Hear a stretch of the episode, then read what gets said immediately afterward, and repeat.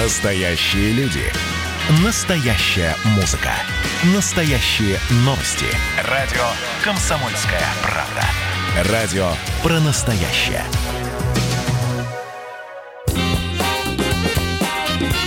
Был бы повод. Здравствуйте, я Михаил Антонов, и эта программа «Был бы повод». 27 июля на календаре. И рассказ о событиях, которые происходили в этот день, но в разные годы, ждет вас в сегодняшней программе. 1610 год. С престола сместили Василия Шуйского, который возглавлял государство российское после казни Лжедмитрия.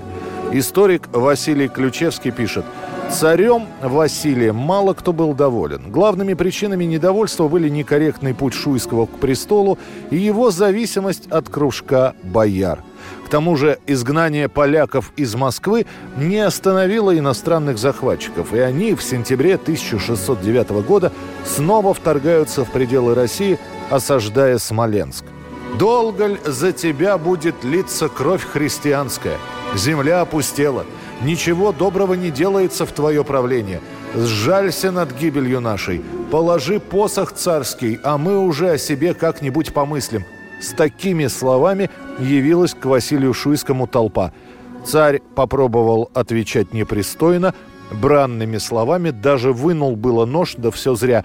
Василия свергли и по тогдашней традиции постригли в монахи. Правда, сделали это насильно, да так, что Шуйский отказался читать монашеские обеты. В том же году Шуйского выдают полякам. Так бывший царь стал пленником. Так в плену он и умрет в возрасте 50 лет. 1836 год. В честь победы русского воинства в Отечественной войне 1812 года в Москве заложен храм Христа Спасителя. Идею строительства храма предлагает генерал армии Михаил Кикин. Эта идея получает одобрение как от императорской семьи, так и от простых граждан.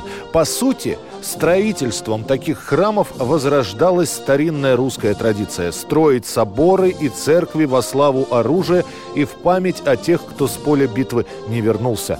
Проекты храма Христа Спасителя начинают появляться еще в первые послевоенные годы, в 1814 году, а после уже и выбирают место для будущего сооружения на Воробьевых горах – начинают строить в 1817 году, в пятилетнюю годовщину ухода французов из Москвы. Стройка сначала идет энергично, в ней участвует до 20 тысяч подмосковных крепостных.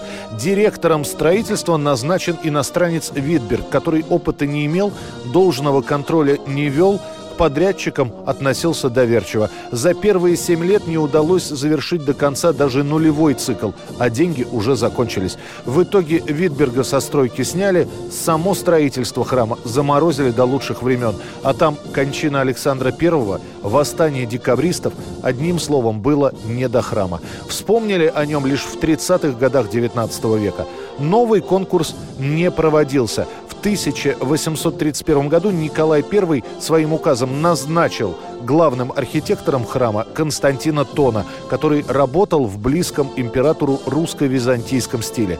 Также Николай I выбирает сам новое место на Волхонке, которое в то время носило название Чертолье. И находившиеся там постройки были скуплены и снесены, в том числе и Алексеевский женский монастырь, памятник 17 века, впоследствии перевезенный в Красное село.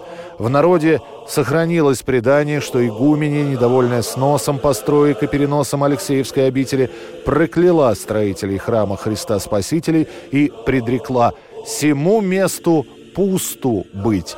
И вот летом 1836 года закладывают первый камень в основании храма. Это будет один из самых больших долгостроев в истории России. Храм Христа Спасителя будут возводить 40 с лишним лет.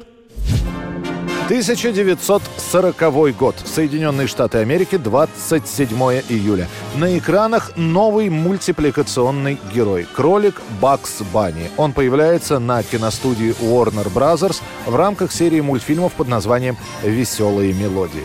По большому счету, Бакса Банни уже можно было увидеть в нескольких короткометражках конца 30-х годов, но тогда этот персонаж не имел имени и был в этих мультиках второстепенным героем.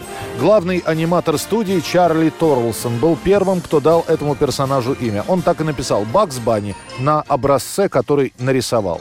А историк мультипликации Джо Адамсон считает, что первым официальным появлением именно Бакса Банни на экране нужно считать 27 июля 1940 года. Эта лента впервые использовала классический образ кролика, который появлялся из кроличьей норки и задавал фразу, которая впоследствии будет сопровождать этого мультипликационного героя в течение нескольких десятков лет. В чем дело, док? За короткое время Бакс Банни становится главной мультипликационной звездой компании Warner Bros. и одним из самых узнаваемых мультипликационных героев во всем мире.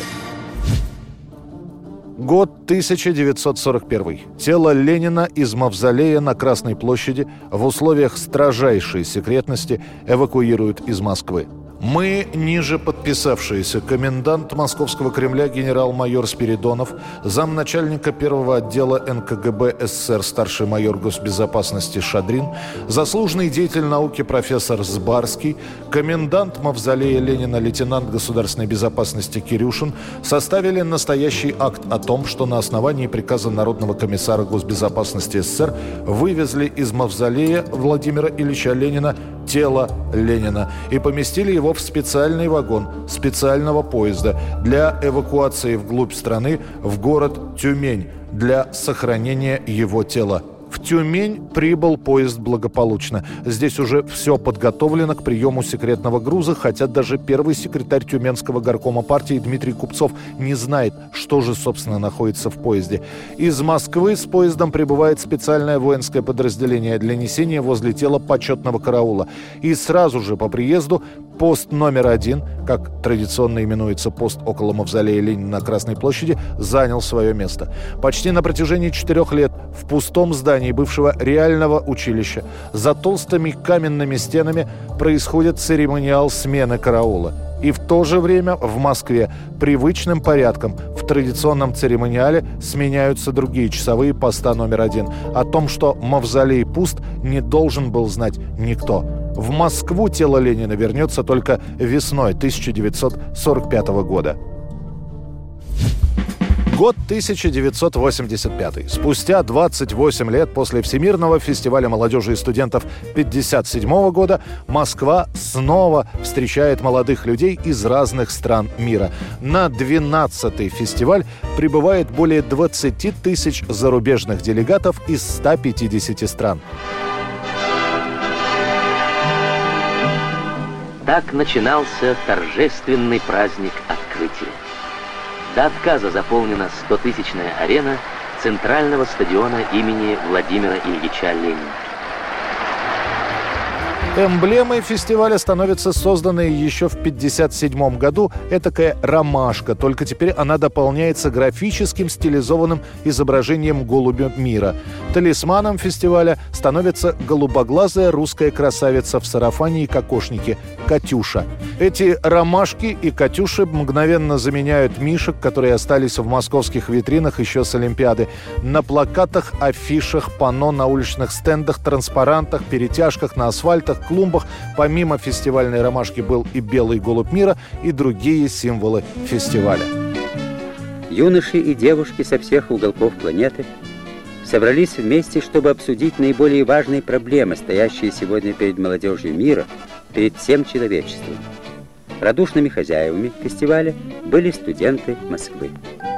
В политическую программу фестиваля входят вопросы установления нового международного экономического порядка, обсуждение проблемы экономической помощи отсталым и развивающимся странам, неблагонадежные элементы, как и перед Олимпиадой 80, в ходе подготовки фестиваля молодежи и студентов выдворяются за пределы Москвы. Главной песней фестиваля становится композиция «Здравствуй, мир», исполненная звездами советской эстрады. Это была программа «Был бы повод» и рассказ о событиях, которые происходили в этот день, 27 июля, но в разные годы. Очередной выпуск завтра. В студии был Михаил Антонов. До встречи. Мир проснулся, как ребенок, Солнце плещет в берега. Мчится резвый ребенок на зеленые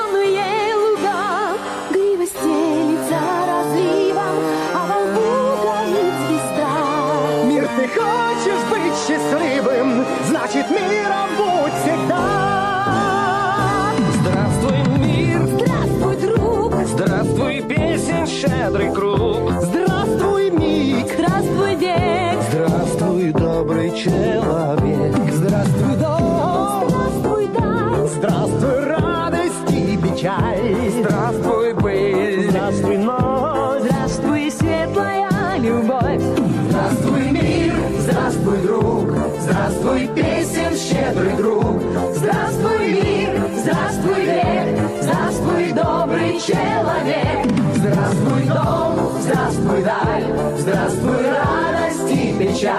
Здравствуй, быль! Здравствуй, ночь! Здравствуй, светлая!